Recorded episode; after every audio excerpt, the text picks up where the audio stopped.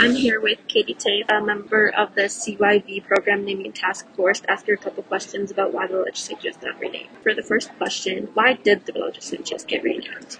So, two of the legislatures we specifically focused on were the Ramsey Senate and the Sibley House, which are named after Alexander Ramsey and Henry Sibley.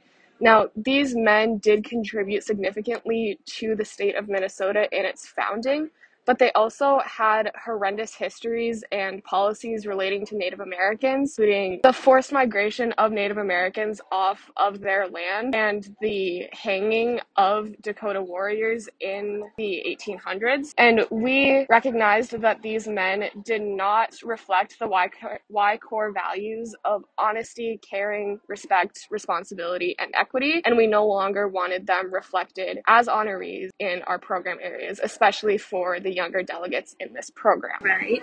Next question is out of all the people you could have chosen to rename the legislatures with, why did you choose the ones that you chose?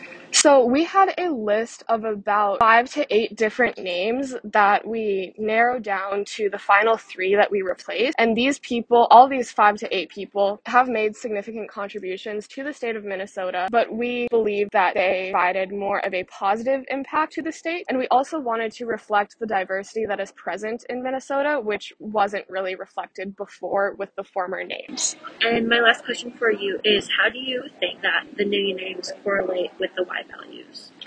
So, specifically, the Spear Senate is named after Allan Spear, who was the first openly gay legislator in the United States. He was a Jewish man and he was the president of the Minnesota Senate in the 90s. And he was really instrumental in passing the Minnesota Human Rights Act. And he worked to make sure that all people, regardless of sexual orientation or gender identity, are protected under the law. So, we believe that he reflected the respect and re- responsibility responsibility. And, and then Ruth Myers, the Myers House replaces the Sibley House. She was a Native American leader and educator, and she was really instrumental. So she focused on the education of Native Americans in Minnesota, and she also produced resources about Native American history, which is very important for the state because there we do live on stolen land. We do live on native land that was unjustly taken, and her work with Native Americans is instrumental in creating a more just and more equitable Minnesota. And then Lena Smith, she was the first black woman to practice law in the state of Minnesota and argued civil rights cases in the 20s, I believe. She tried segregation cases in Minnesota. She founded the Urban League in Minneapolis and she was first woman president of NAACP. And we believe that all of these people, throughout all of their legacies and throughout all of their work, do emulate the Y core values. And then the Humphrey House did not change its name. Hubert Humphrey was a Minnesota senator. He was the mayor of Minneapolis and he was the vice president of the United States. And he worked very tirelessly for civil rights legislation, for other legislation and policies that would create a more equitable, more just, more just a better society. And so he also reflects the Y core values along with Smith, Spear, and Myers. And with the upper legislatures, the Knutson Senate, Knutson was the first woman to serve Minnesota in Congress, and she was a champion for education right and workers' right, which goes back to respect and caring for all individuals. And Maria Sanford was first woman in the University of Minnesota system to be named to a professorship, and she was a champion of women's right and women's suffrage.